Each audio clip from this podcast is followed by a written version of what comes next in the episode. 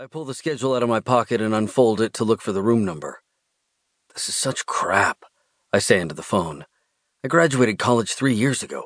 I didn't sign up for this shit so I could do homework. Dalton laughs loudly, forcing me to pull the phone several inches away from my ear. Boo fucking who, he says. I had to sleep in a damn bathtub last night. Suck it up, man. Acting the part is part of the job. Easy for you to say.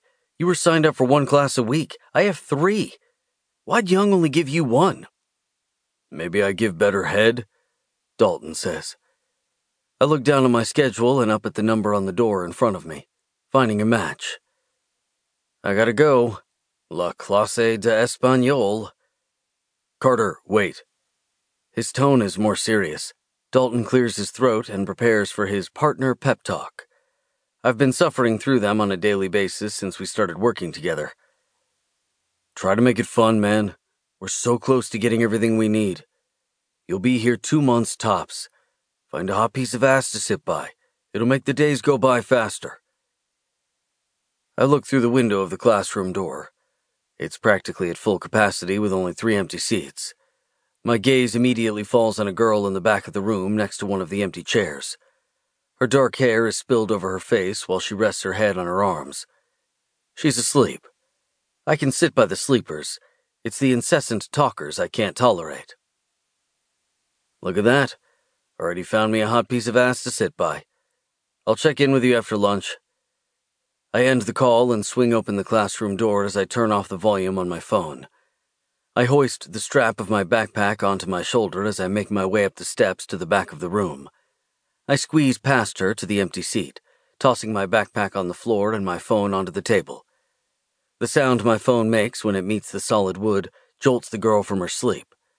She immediately sits up, wide eyed.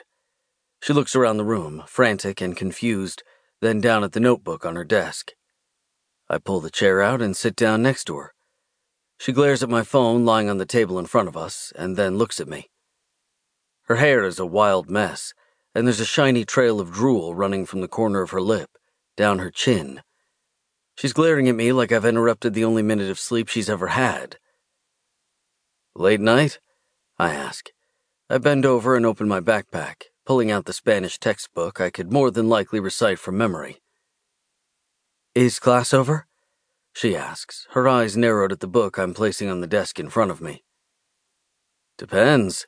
On what? On how long you've been passed out? I say. I'm not sure which class you're here for, but this is the 10 o'clock Spanish class. She throws her elbows onto the desk in front of her and groans, running her hands over her face. I've been asleep for five minutes? That's it? She leans back into her seat and slouches down, resting her head on the back of her chair. Wake me up when it's over, okay? She's looking at me, waiting on me to agree. I tap my finger to my chin. You've got a little something right here. She wipes at her mouth and pulls her hand back to inspect it. I expect her to be embarrassed by the fact that she's got drool running down her face, but instead, she rolls her eyes and tucks the sleeve of her shirt under her thumb. She wipes the puddle of drool off the table with her sleeve and then slouches back down in her seat, closing her eyes. I've been through college before. I know how it is with the late nights, the partying, the studying, and never having time for it all. But this girl seems stressed to the max. I'm curious if it's due to maybe having a night shift or way too much partying. I reach down into my backpack and pull the energy drink out that I picked up on the way here this morning. I'm thinking she needs it more than I do. Here, I set it on the desk in front of her. Drink this. She slowly pries her eyes open as if her eyelids weigh a thousand pounds each. She looks down at the drink, then quickly grabs it and pops the top. She gulps the contents frantically, like it's the first thing she's had to drink in days. You're welcome, I laugh. She finishes the drink and sets it back on the table, wiping her mouth with the same sleeve she wiped away the drool with earlier.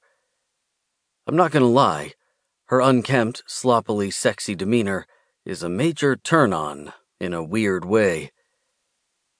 Thanks, she says, wiping the hair out of her eyes. She looks at me and smiles, then stretches her arms out behind her and yawns.